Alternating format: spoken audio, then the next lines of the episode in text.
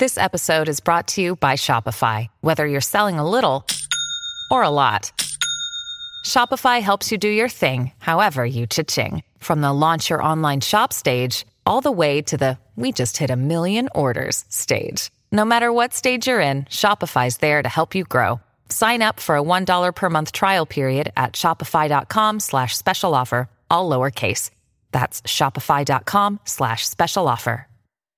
Hey, movie lovers, welcome back for another Anatomy of a Movie. Today, we scale the heights of this ambitious movie called Skyscraper, starring Dwayne The Rock Johnson. Stay tuned. Welcome to Popcorn Talk, featuring movie discussion, news, and interviews. Popcorn Talk, we talk movies. And now, here's Popcorn Talk's Anatomy of a Movie. That's right, ladies and gentlemen. We are here talking yet another movie, yet another Dwayne The Rock Johnson movie this year. So many we've already discussed. Who's this guy? You never heard of him. Maybe you heard of Neve Campbell. Yes. We have I have Dimitri of- Panos. Hey, movie fans, what's happening? And I'm Phil Svitek. Perhaps you've heard of us if you're rejoining the show. Welcome back. If you're just joining us for the very first time, well, that's who we are. What we do is we dissect movies in depth. We don't just review them. Yes, of course, we talk storylines, but we also talk about the development, the production process, the budgets, the box office, and everything in between. All that good stuff. Uh, by that description, you can probably assume it's going to be very spoiler filled. So if you're worried about that, stop it right here, go see the movie, then join us, you know? Or if you don't care, then hey, power to you. What can I say? More power to you. And lastly, if you'd like to follow along, we do have our rundown in the description box. It's a little PDF. You can click on that, get all, all of our research to help enhance not only discussion, but also the movie. After all, that's our primary purpose. Without further ado, though, Dimitri, overall thoughts for Skyscraper? Well, Phil, I was looking forward to this movie. I mean, the the, the trailer sold it uh, to me. I mean, it's it's it's Die Hard meets the Towering Inferno, which in fact ends up being what inspired uh, this whole thing to be put together. And and look, admittedly, th- this movie is big, um, but it's a, it's a screen full of stupid. But it's a stupid fun. It's the kind of like movie that you want to get out of the summer heat. Grab a big bucket of popcorn, uh, check your brain in on the first floor, and and just just go with it and have a good time. It seems as if it were filmed in the universe of the Fast and the Furious, meaning uh, it breaks every single physics, you know, law of physics. It is universal. It's universal. Um, but that's okay. Like if you're gonna pick on this movie, you gotta pick on all the Fast and Furious movies too. You know, at the end of the day, the the movie really is huge. Uh, I was really happy to have seen it on the big screen. Um, there were times I actually, you know, I got vertigo. It's like, whoa, you know, I was a little bit afraid of heights. Actually, I'm not so much afraid of heights as I am of widths, uh, as the great uh, Boston com- comic uh, Steven Wright used to say. So I don't. I, I had a good time watching this movie. It continues this summer of fun. Um, it was just a, a good dopey time, uh, and it was short. It wasn't like over two hours. It was just under. The movie had a really good pace. It was good to see Neve Campbell back on the big screen. And like I said, I, I saw this in a premium large format theater, and every single inch of that screen was filled, and it looked great. So, I look for a fun factor. I had a good time watching this movie. Fair enough. I what I appreciated was that um, that Sarah, played by Neve, she has more to do than just kind of be the wife that's that's in distress. So I appreciated that fact. Um, and I thought overall, overall fun movie. Now, when you talk about the Vertigo, the if I had anything to pick with the movie, it's the fact that we we didn't stay on these shots long enough. And to me, it was like half a second, one second at best. And I'm like, okay, that doesn't necessarily give me the vertigo that I would expect from 255 uh, stories up in the air. Yeah, well, it definitely it wasn't the walk. and and those people who saw the walk know what I'm talking about. But it, it definitely I don't know when he was climbing up that crane, which is laughable in itself, but still, and and the camera would go down, and he's on that beam, and like there were times again on the screen that I saw it with, I was like, whoa. so that's where I was having that the fun. A lot of it did uh, was shot from interior too, so we didn't spend a ton of time outside. But the, the you know the the other ridiculous scene with the, the duct tape on the hand scaling Spider Manning. Listen, this is the best commercial for duct tape ever. ever ever in a movie. If you're if you're I don't know the company that makes duct tape, let's just call them Duct Tape Inc. They're clipping out this movie and they're like, see? Look what you can do with duct tape. Um, And if you can't, it's because you didn't use enough. You use enough duct tape. Um, so I don't, yeah. I, I, again, I just I, I bought into the visuals. The movie looked pretty good for what it was. Um, you knew pretty much where it was going. You knew when they brought you into the Pearl, that room, and it, and it became translucent. And all the, the, the video monitors came up. You, you knew that was going to come into play later on but ultimately, I had fun. I agree with you with Sarah and Neve Campbell's character. I, I appreciated the fact that, that she had that military background and and that she also uh, knew Cantonese and that she was able to fight. Uh, so so that was I, I really appreciated that. Uh, and to be honest, I'm I'm not entirely sure Neve Campbell would have taken the role had it not been a woman who didn't really do anything. Yeah, because I mean, I don't think any woman should necessarily. Sure. Uh, so let's let's let's sort of backtrack a little bit. Rawson Marshall Thurber uh, wrote and directed this. Ended up doing this. Now he had an interesting history. If you kind of look at him, Dodgeball, one of my favorite movies, a comedy, but comedy, but it's yep. got fun set pieces in terms of action. Absolutely. And then he does Central Intelligence. So there's the the natural Dwayne Johnson tie-in. And then he is inspired to do this movie, as you may, made mention, Die Hard and uh, Towering Yeah. Inferno, which I have not seen either. so, so hey, listen, I don't because I watch movies doesn't mean I've seen every movie. and, and there are two movies that are far greater than this movie. Uh, you know, and and there were like you could see the flashes of inspiration. You know, um, just a little bit. I mean, look, the Towering Inferno in its day. Uh, this was the heyday of the disaster movie. You had the Poseidon Adventure, you had the Towering Inferno, you had Earthquake, um, and this was just you know meteor and and and and and, and th- there was swarm and a lot of these movies all came out within this the, this early 70s decade. But towering inferno is great because it was uh you, you, the cast put together and getting to see the likes of Paul Newman and Steve McQueen eventually end up together. Uh, uh, you know, uh, Paul Newman being the architect of the tallest building at the time, uh, you know, in San Francisco, and and and Steve McQueen being the fire firefighter and. You know, going, Jesus, you, you guys make these buildings so tall. It's like, how do you expect us to battle a fire like this? And and the drama or the you know the uh, how do I want to put it? Like the, the soap opera drama of it all, not using uh, uh, materials up to spec to make this building, and it catches fire. And of course, O.J. Simpson, who saves a cat. um, uh, you know, and little Bobby Brady is in this movie, along with like the, the likes of Fred Astaire and Robert Wagner, and you had amazing visual effects in this movie. Uh, you got involved, Faye Dunaway. For, I mean, again, a cast that you, they don't put together these kind of movies anymore. You know, and then of course Die Hard, uh, you know, w- w- which really changed the scope. Well, changed Bruce Willis's career. And it really he was in comedy, right, at the well, time? I- at the- well, he was in Moonlighting. Uh, he had done. Uh, he had worked with Blake Edwards uh, in this in this comedy called Blind Date. And then this little movie, uh, Die Hard, comes out with this with this uh, John McTiernan uh, directing, and the movie just surprised the hell out of everybody the summer that it came out. And again, it was a movie that demanded to be seen on a big screen, much like Towering Inferno, which I believe won for special effects that year. And then it just changed action movies going forward, and it it it really changed Bruce Willis's life. So when you put these two together, it sounds like a great idea, and, and, it's a fun idea at the very least. But if you haven't seen those movies, I do strongly recommend that you do. They are two different movies, and they're made at two different times. Uh, but this movie pays homage, I think, in a fun way. I don't think it degrades those movies at all and they are still better movies, but you'll have fun with this one.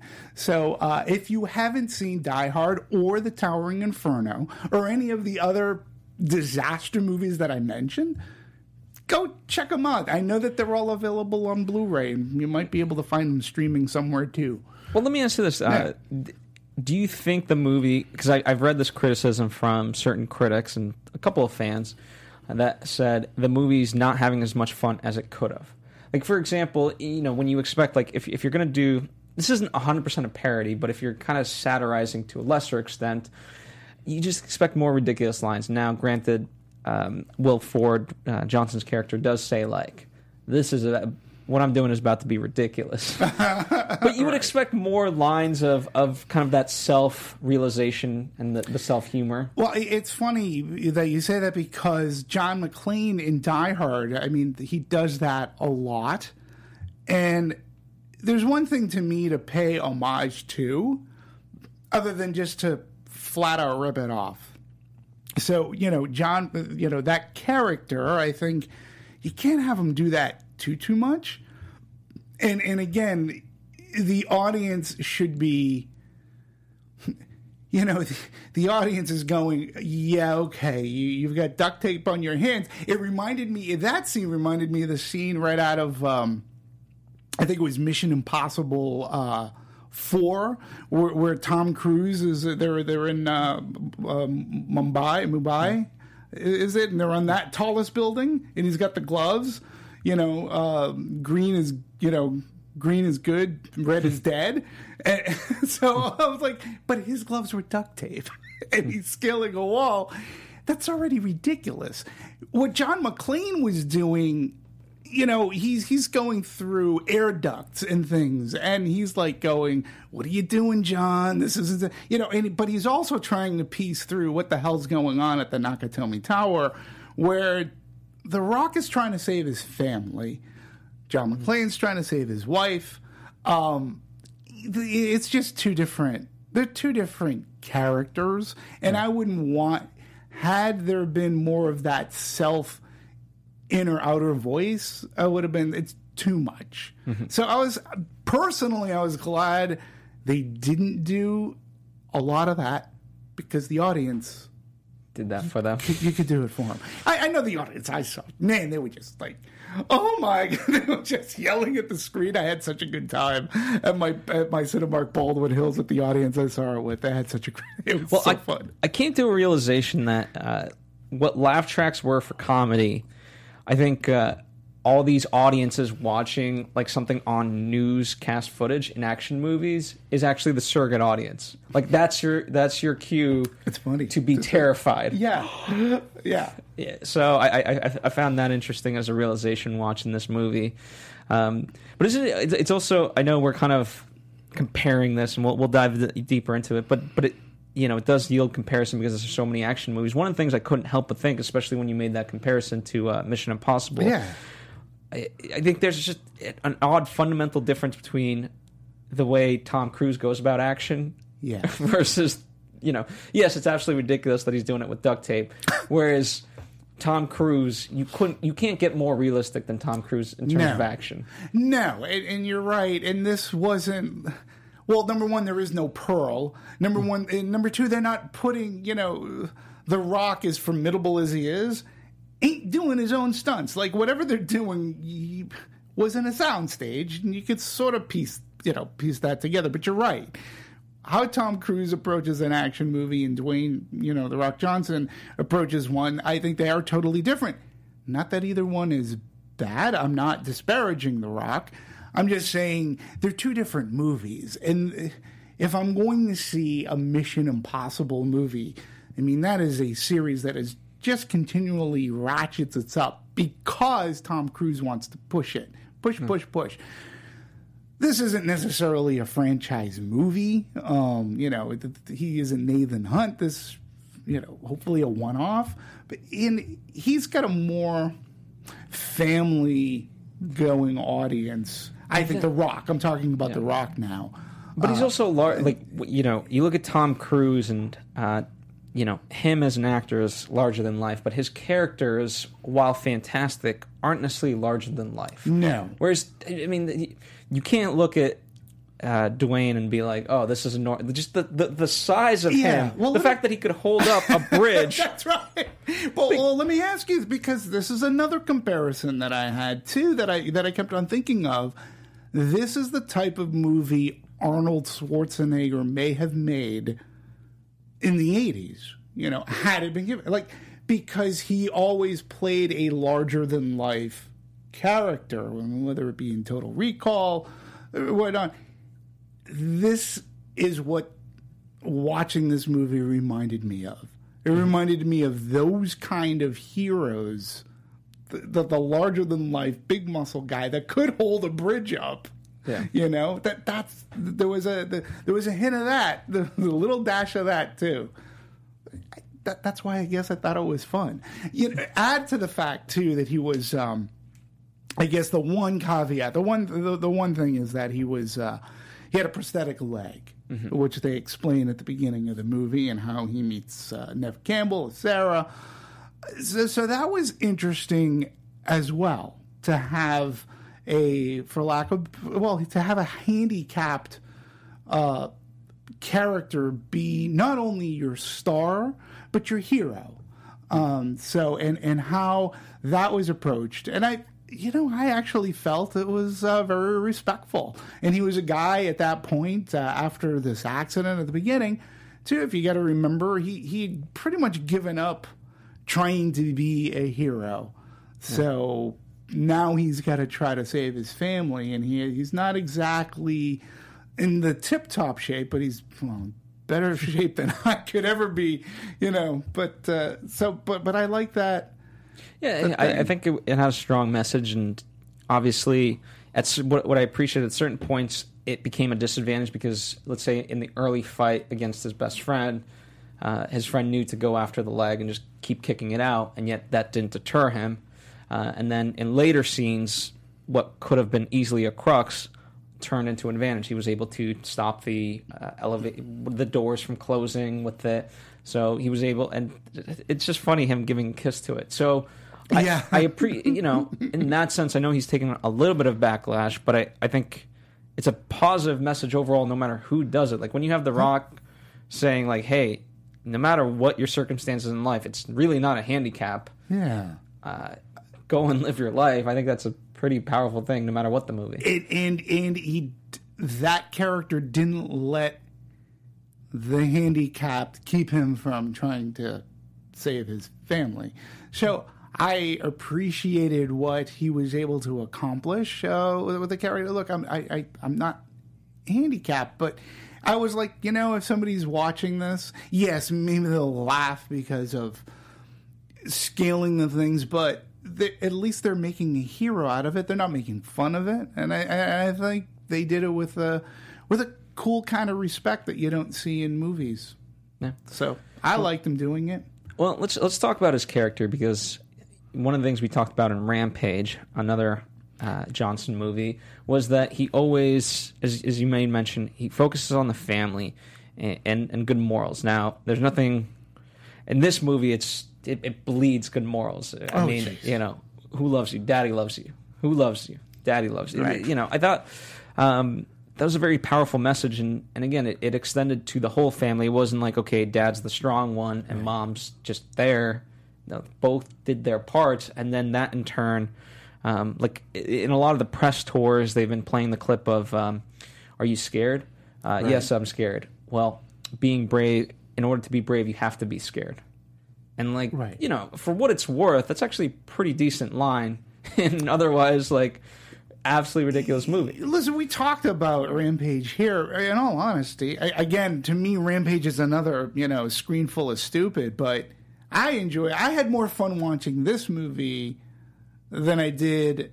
I, I- I could take the cheesiness and hokiness of Skyscraper more so than I than I was able to stomach it with Rampage, and Rampage I was I had an okay time with, but this one I think I, for me this one worked better. Yeah. Maybe because it was the homage uh, to the action movies and, and disaster movies. But you're right. I mean, again, he's playing he's playing a hero to his kids, but he's playing a good dad. But he also has a wife that supports him too, which I also appreciated. Um, you know, when he was nervous about doing this, um, about, about taking the job, I should say, when he was nervous about taking the job and, and, and interviewing, you know, she was a good morale booster for him. So I always find that the, that that our, our heroes they can be larger than life, but there's in one way, shape, or form a humanistic vulnerability to them. Yes, they are stronger than the average mortal man, but within them, there, there's something that makes them afraid or nervous or they have self doubt in something. That's the one thing that humans can connect on because even though I'm not as I'm I'm almost as fit as The Rock, almost I think. Um, but from a humanistic self doubt is a is a is a um, theme that everybody can relate to. Absolutely. And you know, uh, I one of the things like we all love a good, you know, it's, it's no secret like with with all these uh, superhero movies, there there's a fantasy element, and um, I don't know. There's just something about like a skyscraper. It, it, it's always been man's mission to get to the moon, to reach the, the the outer limits of the sky, and so forth. And so when you build a building that literally reaches the sky, um, I think that's a great sort of notion to go off of, and, and they're able to pull that off. Um, and I think the way they go about it and set it up in the movie is very fast and simple and easy. Yeah, and it was sort of a cool building too. You know, I love the design of it. So, uh, we, we, we, since we're talking about um, The Rock or, or Dwayne Johnson, you know, he goes on and he he does explain part of why he he was drawn to this. He said easily uh, one of the more phys- or the most physically demanding role he's ever played. He goes, and the number one anchor with audiences all around the world is the bond of family. He goes, regardless of race or culture or class or religion, the ideology of family is one everybody relates to. And there's something very visceral about a family being torn apart and parents doing everything they can to protect their young. So that's, you know, that's always been a special anchor for us in Skyscraper. And for us to explore this on the canvas of, of film makes it so relevant uh, to people. So, I mean, everything that we were talking about, that was one of the things that, in talking with her about making this movie, that was an anchor for him. But it seems to be an anchor in almost all of his, you know, of recent movies. Yeah. Well, it helps. Like I said, they, they had a good working relationship from Central Intelligence. Sure. Um, so that helps. And as far as Neve Campbell, uh, she called the script a page turner, which you could. I haven't read the script directly, but you can kind of imagine why sure. she would say that. Yeah. Um, and oh, you know, a lot of great actors just in general uh, across the board. Um, whether whether all the um, Asian actors and or the um, the villains, if you will, um, as well. So I, I, I thought it was a good mix, and and I, I appreciate it. As far as the let's say the MacGuffin of the whole piece being this thumb drive, um, Right. You know, it's it's. It is what it is. It's the MacGuffin. Yeah. It's what the audience doesn't really care, but the, the bad guys are after. Yeah. And you know, it's funny when you talk about the cast. So, reading up on it, in a sense, it really is a worldwide cast, as you were saying. Now, I'm sure somebody, any big fan of, of The Rock or Dwayne Johnson would know this. I didn't, and I found it fascinating about him. Um, number one, I didn't know he was born in California, okay, to a Canadian father of mixed Irish and black Nova Scotian descent, okay, and a mother of Samoan New Zealand ancestry. Uh, so, and and this role of Will Sawyer was written specifically for Johnson, and uh, you know, so it Neve Campbell, who again I've watched Neve Campbell. I guess I just don't pay attention because I, I don't. Doesn't matter to me where you're from. But if now I'm finding it fascinating. She's like Canadian, huge up in Canada. Um, of course, many people uh, believe Party of Five, the Scream movies. Uh, she took a little break. She's recently on House of Cards. uh, and this is her first, like this is her first movie coming back from doing you know features uh, in a while. So, and then you talk about the international cast that we had going on there, uh, and and in their detail to speaking the language, uh, which was interesting because a lot of this movie, more than I thought, I should say, not a lot, but there was more than I thought. We are listening to uh, Cantonese or Chinese dialogue without subtitles at times, which I found to be. It's like, oh, okay, you know, they're not going to let us in as to what they're talking about. Um, so yeah, I really enjoyed the. I, I, I enjoyed this mixed cast. Uh, you can't you can't say that this movie was whitewashed at all. at No. all. Uh, let me let me ask as far as uh, because all these characters obviously we talked a, little bit about the MacGuffin, but what do you feel about like the reveal of what this thumb drive represents? Because we we don't get it until pretty much late in the movie. of- really late in the movie. I mean, even I would say more than halfway through it, we finally get the thumb drive, but we don't really know what the hell it is, and then it's finally revealed. Oh, it's the it's the list of bank accounts with names.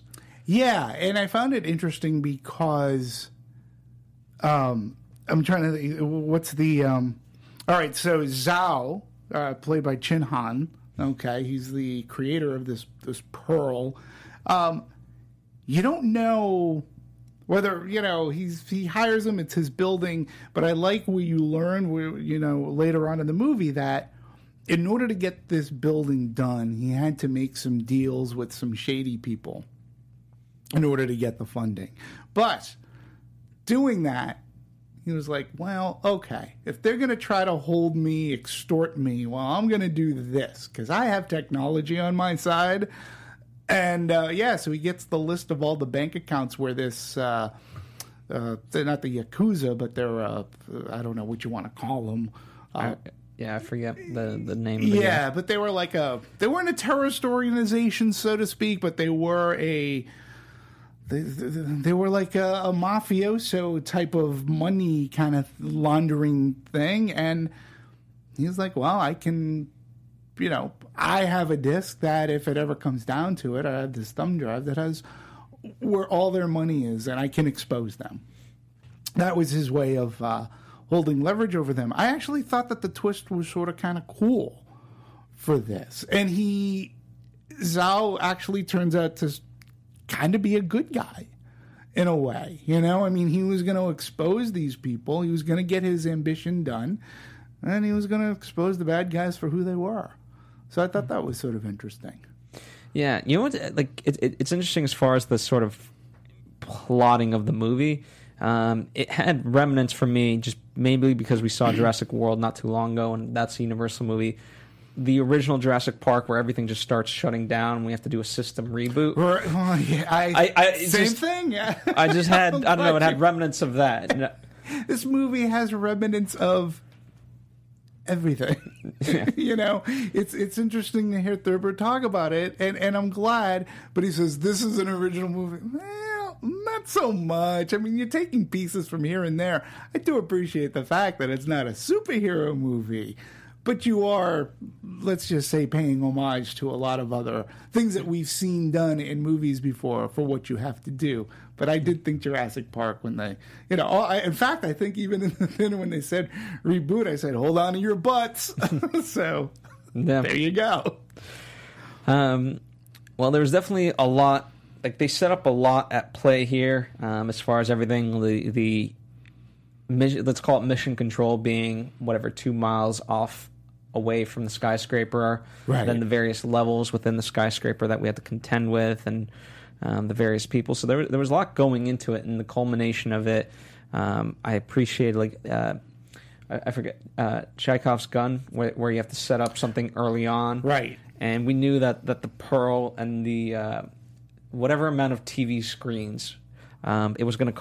I don't know. It, you just kind of knew that it was going to culminate into this. All these various pieces were going to come to a head there. which because we had we we've watched it and we talked about it within the past uh, what do I want to say year or so reminded me of uh, uh, that scene from John Wick 2 when he's in the room instead of it being television monitors it's all the mirrors which you can probably go back to.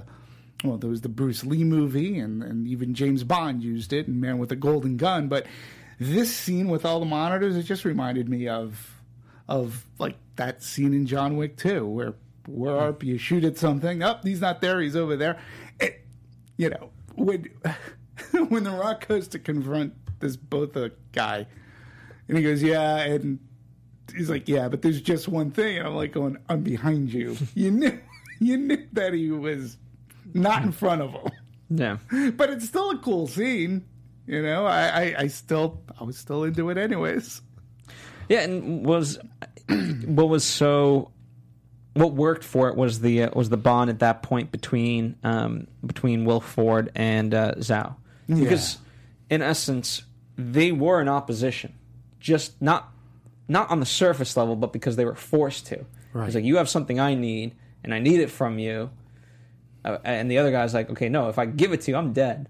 And the way they were able to kind of create this plan, which you kind of knew, like there, there was going to be a bait and switch at, that right. point and figuring it out. Um, but at no point does Will ever abandon Zhao. No, when he could have easily after you know he was tired, wounded, whatever. Yeah, no, and, and I think in part because Zhao's intentions with you know with with this thumb drive were good. I mean, he did it for a good reason. Uh, so that's why like Zhao wasn't, and that and it was because they kept this from the audience. Like you don't know really, you know that he's not on the side of the bad guys, but there was something there where you can perhaps question. So, and at the end of the day, it just it works out. And when uh, you know he says, it's so funny because he says a line uh, at at the end of the movie uh, where Will goes to Zhao, like, "What are you going to do?" He says, "Oh, I'm gonna like re- rebuild. rebuild." That was wasn't that the ending line to San Andreas? Like, what do we what do we do now? We rebuild, and then you see the American flag.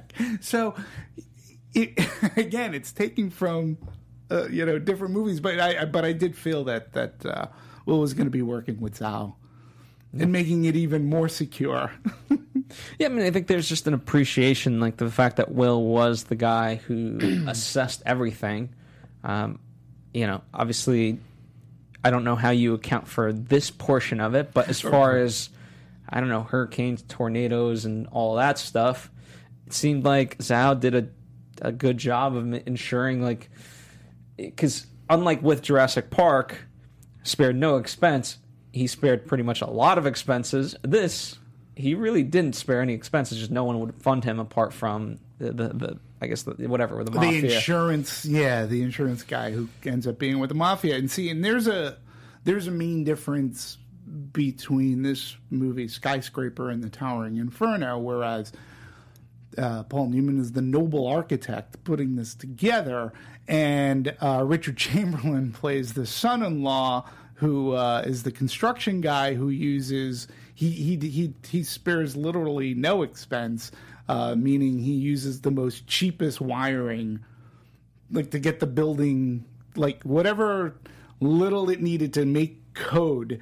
Uh, and hence that's what caused the problems, uh, you know, for that glass tower in San Francisco. Where in this, it seemed you, you couldn't have Zhao couldn't have thought what was going to happen was going to happen, so to speak. But now they're even more wiser. it's a good so, little stress test, isn't it? Yeah. All right. So uh, one of the things I do want to ask you: what was your favorite set piece? Um, for me, well, number one, I think I think the I think the fight, the the the, the first fight, um, between Ben and Will mm-hmm. I thought was a I thought that was a really good, intense fight. It it again that reminded me of some of the down and dirty, raw fight scenes that you would get in a James Bond movie, whether it's the most recent Spectre, which took place on a on a train with Dave Bautista, or, or, or against Robert Shaw uh, from Russia with Love. Like these are like those are fight scenes. That fight scene was a pretty intense scene. I really enjoyed that a lot. Um, and again, with Will's character, not really he didn't maintain the training if you if you real if you noticed throughout the entire movie it, it was will was just trying to stay alive from the fights it was i gotta do whatever i can to not get killed so it wasn't like he was dominating in the fight yes he has the strength but a lot of the time he's just trying to stay alive and that fight was a really brutal fight uh, right down to the end. I like that, and and it's got to be the the climbing of the crane and the jumping from jumping from the crane.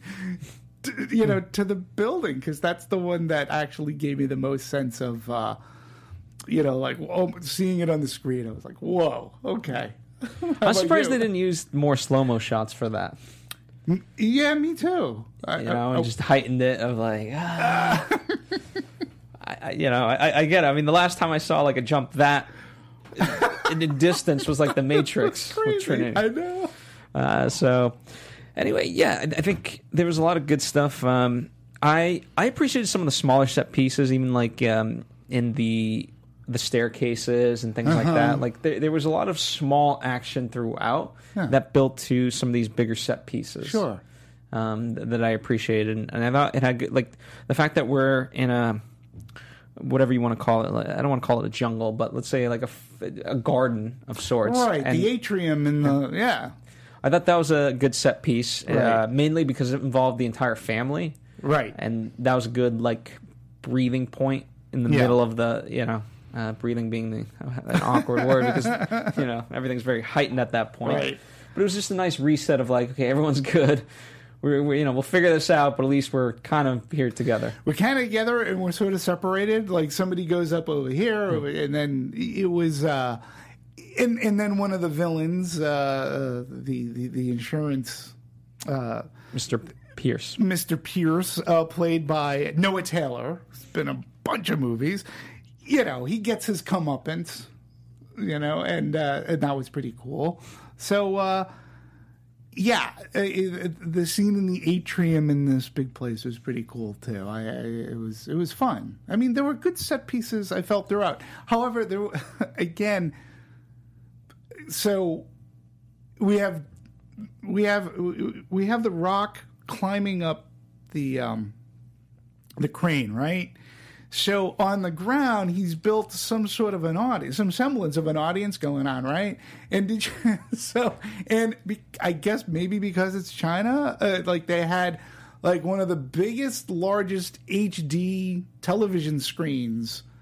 So there were, I mean, it was about as big as the screen that I was watching the movie on. And, and, and at one point, like they show the audience and it was like watching the movie within the it, movie. within the movie, and I and I go to the complete stranger next to me. I was, I was by myself, and I was like, "Hey." They're watching the same movie we're watching, and they didn't get to, and they didn't have to pay. And the guy looked, he goes, "Oh my god!" He's like, "That's funny." I'm like, to me, that was I, I just found that I don't know. Mm-hmm. I mean, I mean, stupid geek like that. I just found that very funny. Going, they're watching the same movie we are. Well, I told you it's the uh, it's the audience surrogate. right. Um, absolutely. All right. Well, let's uh, let's start diving into some of the production aspects of sure. this. Um, so, primarily filmed not on location because the location does not exist. um, although that was a funny like um, whose Johnson is bigger type of comparison. um, anyway, so uh, filmed in filmed in uh, Canada primarily, British Columbia. Imagining Hong Kong. Um, I you know I, I thought visually it, it, it, worked quite well overall. so. You know? Yeah, I mean the design of that building was was really cool, mm-hmm. and what it was supposed to.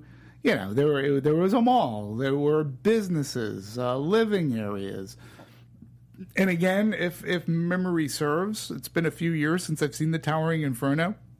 That's the type of building that was supposed to be. Um, in uh, not Mumbai, Dubai. In Dubai, that tall building is supposed to be very similar too. Malls, shopping, living areas, offices, and such. So, yeah, I thought the design. Well, the design too, I felt was original.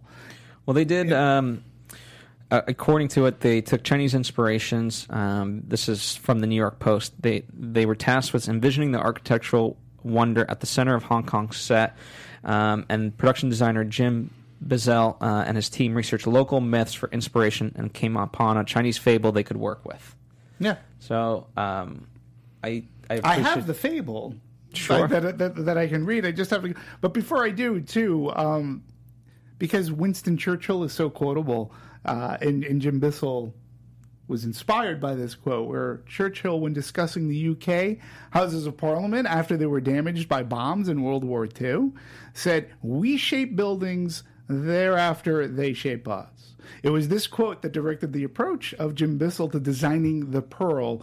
A building or city plan shapes the culture that it's in. It has to be steeped in the culture of that place we want to build it. It also needs to be architecturally viable and appealing, despite the fact we only had catch this five months to five months to design everything and prep the movie. The Pearl had to look like it took years of development, which it sort of kind of did. So wait, hold on, I'll go back and the the, the fable from which the Pearl.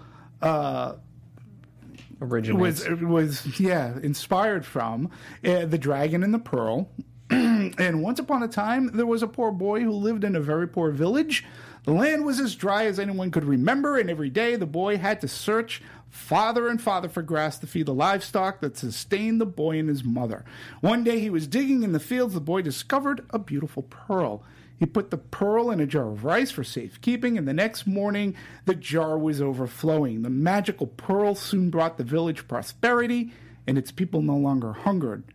Word of the pearl's magic spread far and wide, and soon evil men came to the village, intent on taking the pearl for themselves. The little boy swallowed the pearl, and when he did, he was transformed into a ferocious dragon. The skies opened, filling the river. The dragon disappeared into the water, for where he continues to guard the village and its people until the end of time. That's the dragon pearl and the inspiration for this. And when you, there were evil men who came to the pearl to take it over. That's right. So yeah, Well, also too, from a production standpoint, uh, Robert Ils- Elswit, uh, he was the cinematographer for this, and we've made the comparison to Mission Impossible. Well, it, it, it rightly so because he did Mission Impossible: Ghost Protocol. Um, he's also done a lot of movies with um, with Paul Thomas Anderson, like There Will Be Blood. So uh, you know, I think he, it's well in his wheelhouse to do a movie like this. Oh, absolutely. And, and again, you can't say this movie. There wasn't much in this movie, even though you figure that a lot of it's on set. Because we, we- uh, at the top of the show, we talked about Tom Cruise and Dwayne Johnson, but it there weren't. It looked as effective on the big screen as possible, like without it seem, seemingly being too green screeny. I mean, did you feel the same way? I, I, I you know, I, like I said, I, I'll, I use the word larger than life very aptly. So, you mm-hmm. know, it takes real life and just expands the possibilities. Sure, sure. But yeah, no point. I mean, um, I didn't feel like something was off-putting visually, Right. not Yeah. by any means. Yeah. No, in all the set pieces, whether they took place outside and yeah, I mean, it looked the way that it was lit. Uh, I really appreciated uh, whether it was on the streets uh, or up in the skyscraper or on the control center, which was a few miles away. Which again, if you think about it, in Jurassic Park, they had to go to the control, they had to go to turn the lights on, and there was a you know there was a remote place. so it's all in here, folks. It's all in skyscraper, but done in a way where you don't feel like you're. I don't know. I mean, we're we're referencing a lot of movies, but that just means a couple of things. We see a lot of movies, and it didn't do it in such a way that I felt like I was totally cheated. In fact, I was like, "Oh, that's like from Jurassic Park." I thought it was it, paying homage or was the way that I looked at it. Again, I, I'm not saying that this movie is a great movie. Yeah, I mean, when you when you start to really parody, is like, for example, if Zhao said, "I've spared no expense," right. like that's when you get into Yes. that territory of things. So um, it certainly didn't cross that line. Um, and you know, one one of the things you mentioned overall, less than two hours, about an hour and forty, Yeah. um, gi- give or take. And um, I thought, you know, good job overall. Like it, in and out, fun. Uh, you know, for an action movie, it helps maintain the pace, helps maintain the adrenaline. Right. It's tough to really have adrenaline for two hours, especially at this pace, this level. And it's something we talk about on this show, particularly about comedies. You don't go too long. You know, an hour and 40 minutes for an action movie, yeah, you got to, it's tight, right? I mean, Die Hard, I think, broaches two hours. I know the Towering Inferno is over two hours. Those, those disaster pictures of the 70s were long movies because, again, you, you're setting up there was a cast of characters. There was a lot of melodrama, whether it be an airport movie or earthquake or towering inferno. There's a lot of setup before we get to when the disaster happens. You got to meet everybody. Where this movie, you pretty much this took place ten years ago. He's got a prosthetic leg. He's now married to the nurse who said everything's going to be okay. And he's bucking for a security job that his friend helped get the interview for. That's all you need to know. Boom, boom, boom. You're off to the races. Yeah. And it's shortly after that that uh, things start to unravel. And we get our first, like, big fight scene. Yeah, absolutely, and and that's it is smart of them to even open it up on uh, on the the way that they did because you know that's going to play later on, and it certainly does because um, the villain's holding his daughter, Right. Uh, but nonetheless, even that in itself is an intense action scene to kind of get us started. Yeah, and and again, going back to Die Hard. So in this scene, you know, Will he's even asked, he's like, uh, "Yeah, I haven't carried a gun in ten years." There's a character in Die Hard who's sort of kind of helping John McClane, who's a he's a flatfoot cop uh, who has a desk job, more or less, and it's because he had an incident and he hasn't fired a gun in like so many years, and without giving much away, but it- it's very it, echoes Will's character because eventually you know that he's gonna do something to save his daughter. Yeah. And he certainly does. Yep. It's history repeat itself. Yep, Um, but this time he knew what to do. he knew what to do. Um, indeed. Uh, so one of the other things we always talk about is um, is music, and Right. I want to get your perspective on this because it's uh, Steve um, Jablonsky who's Mm-hmm. done Deepwater Horizon, which is another movie we talked about, and he's done uh, Transformers and things of that nature. Um, you know, I don't. For me, not necessarily the most memorable, but uh, serviceable. You know, it didn't detract, didn't necessarily like enhance. It just worked. it just worked. Again, it's like this isn't a.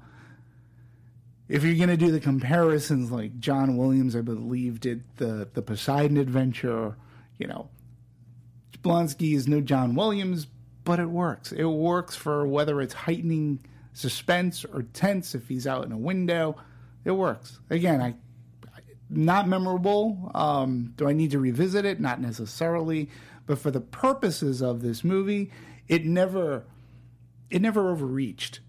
Like it never detracted from the movie, and it never became bigger than the movie, which it shouldn't. Yeah. You know, you should let the action stand, and this should be the great bed to heighten the action. I'm surprised that you, speaking of reach, I'm surprised that they never used that quote, man's reach must exceed his grasp. Right. Just just something, you know, if you want to add it to the should, have been extras, the, should have been the title card. uh, just something to think about.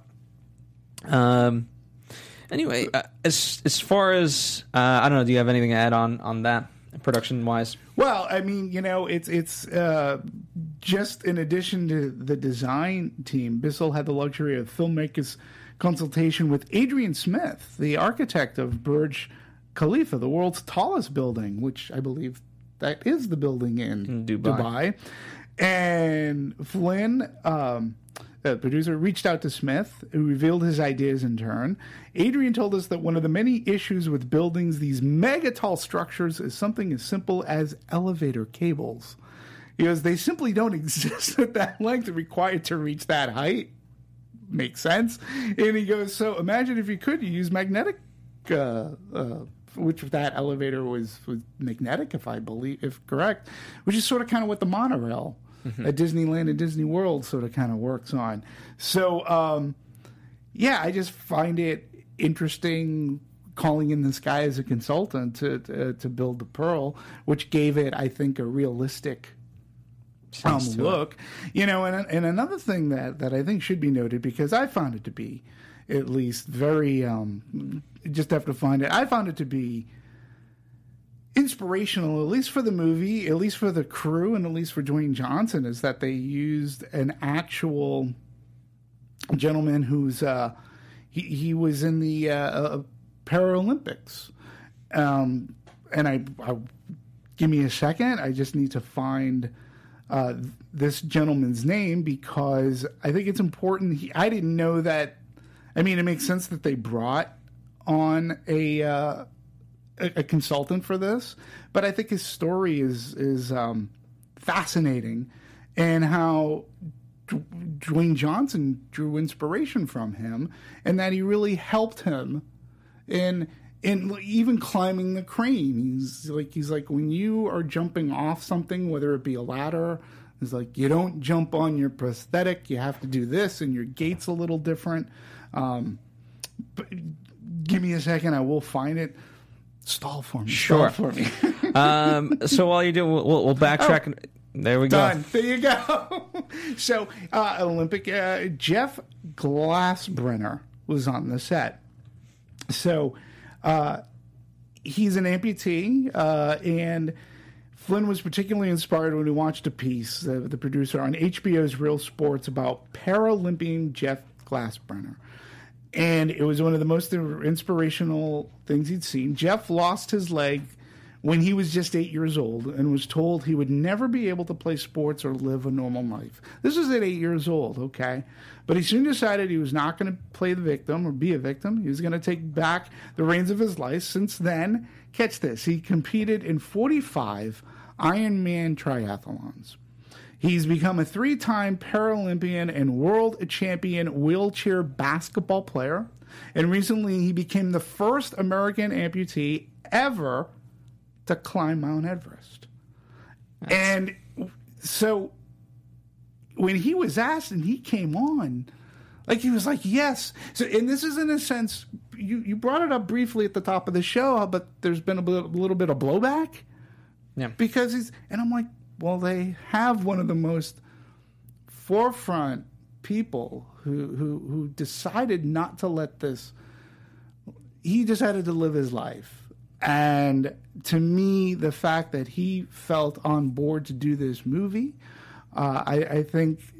You know, and he even goes on. Jeff feels the film is so important as an inspirational piece for everyone the world over, and I don't. We said this earlier. I don't disagree. Um, and it was great that they got him on there and that he wanted to that he wanted to go and help them out so that Will's character, maybe in some sense, if there is an eight year old who is on crutches or something, um, who watches this movie, might think that he can imagine being the hero too. And that's that's the thing that I appreciated.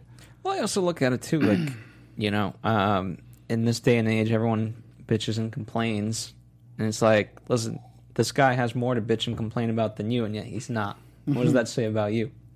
Oh, okay, Yeah. good to know. So, in there's an interesting story too um, about Jeff uh, that I wanted to share because it's all about because he also talked about the psyche, which we saw that with with with Will's character, right?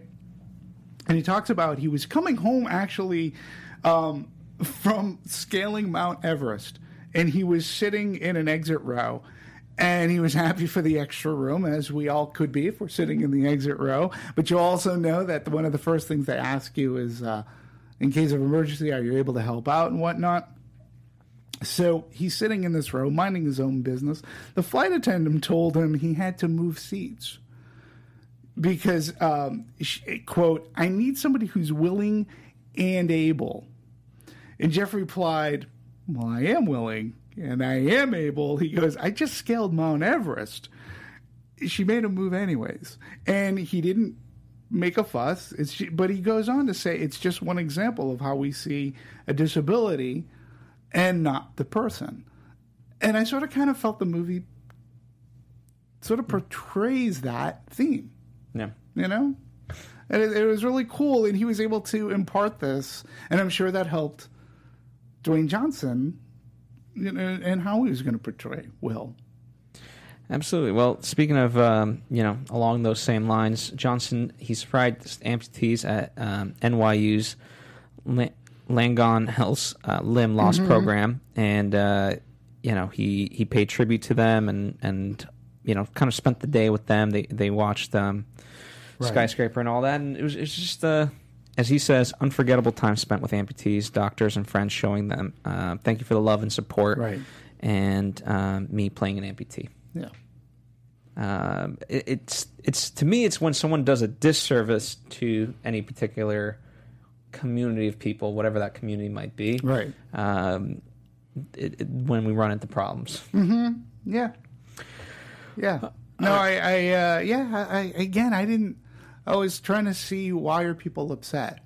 And I was reading and going, that's not really overly fair. Like, you know, they, again, I think some of it too is, well, why didn't you get a real amputee to play the part? And again, I understand there probably are a good handful of actors, but in the end of the day, it is a business, and somebody like The Rock, his name should lend something to to, to the project, and and I don't think he did it. Uh, uh, you know, it reminded me again. Reminded me another movie, Gary Sinise, in in Forrest Gump.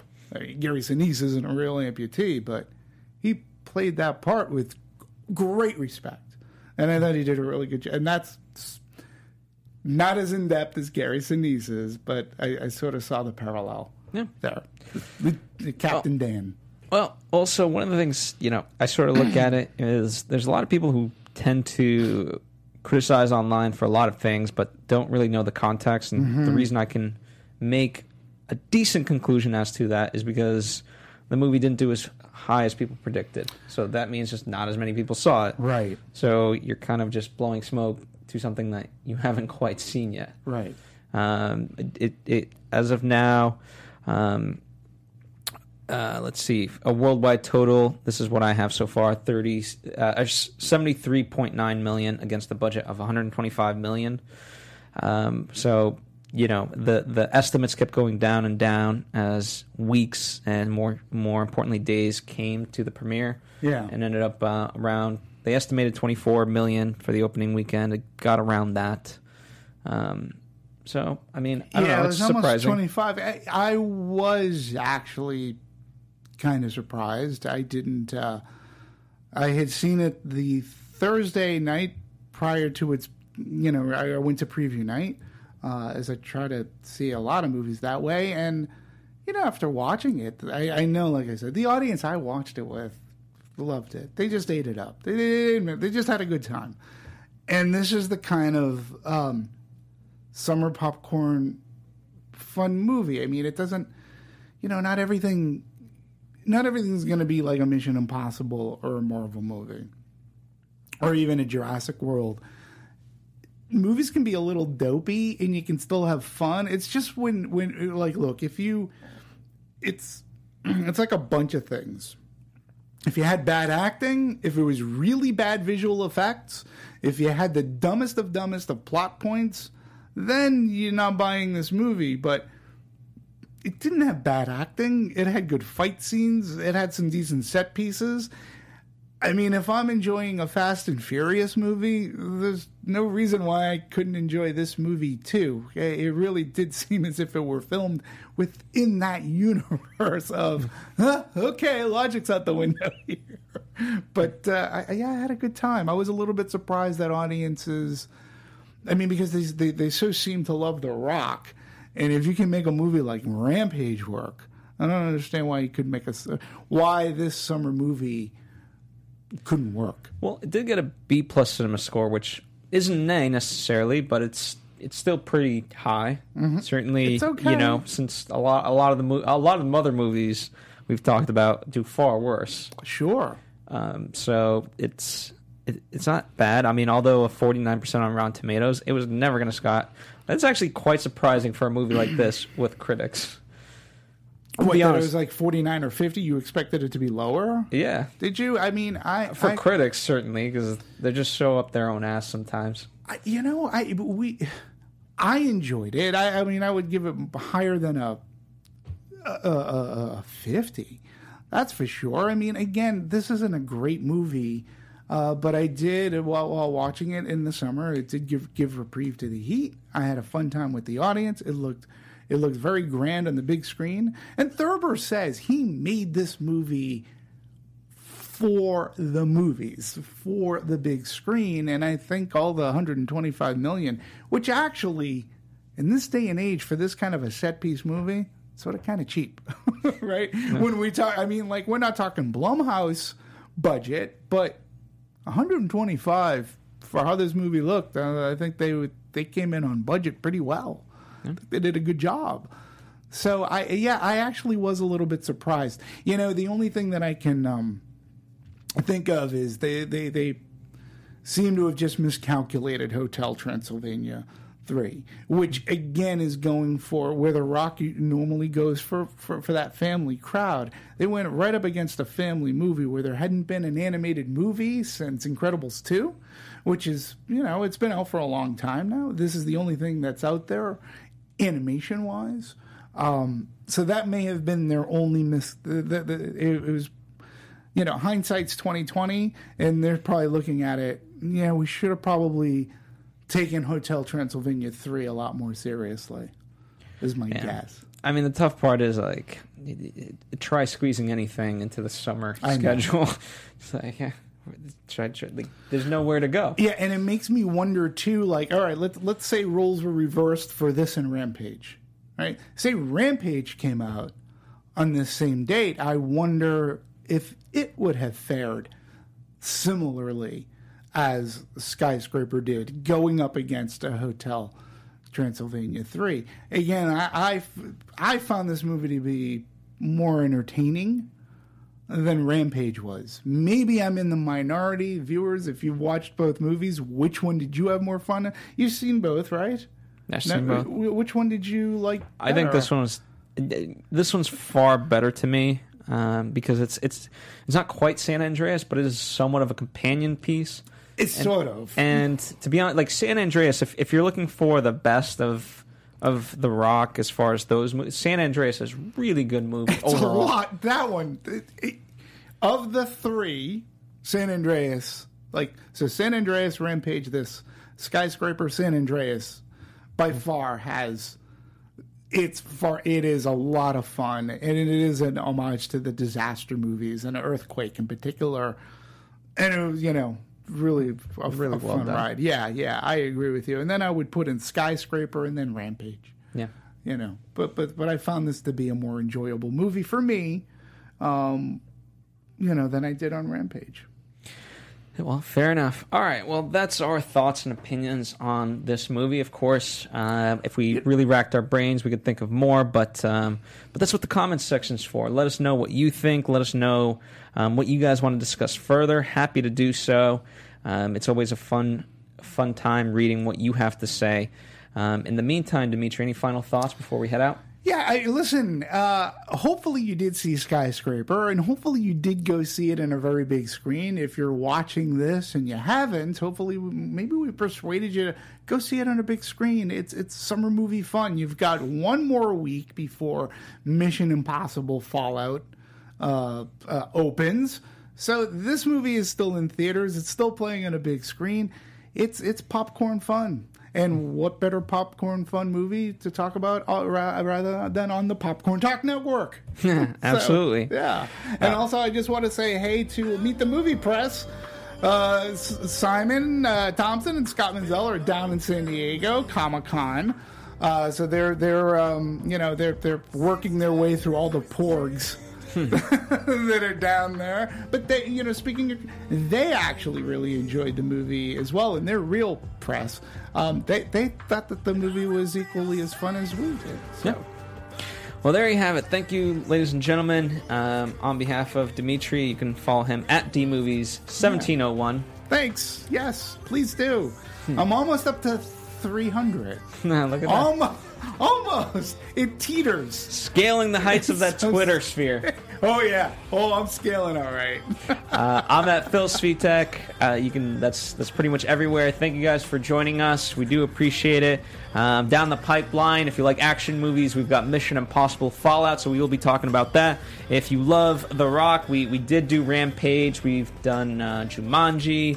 Uh, we've done. Baywatch. Baywatch. This was better than Baywatch. This was Um, better. We did San Andreas, so Yeah, we did. We do have a collection for you of just action movies that, And- if you sift through, you can find. You'll be doing Transylvania, Transylvania three. three, and uh, Equalizer uh, two. Yes. uh, which I saw last night. Which And Mamma uh, Mia, here we go again. Ma- here we go again. So.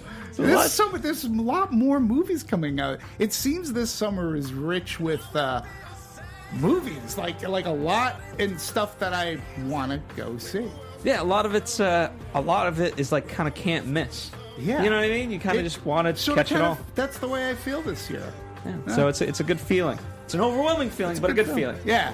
All right, ladies and gentlemen, uh, we're we're Anatomy of Movie here on the Popcorn Talk Network. For for more of Dimitri's stuff, check out Meet the Movie Press um, earlier on Fridays, or just check it out on demand. Thank you guys as always. We'll see you next time. Bye. Bye. From producers Maria Menounos, Kevin Undergaro, Phil Svitek, and the entire Popcorn Talk Network, we would like to thank you for tuning in. For questions or comments, be sure to visit popcorntalk.com. I'm Sir Richard Wentworth, and this has been a presentation of the Popcorn Talk Network. The views expressed herein are those of the hosts only and do not necessarily reflect the views of the Popcorn Talk Network or its owners or principals.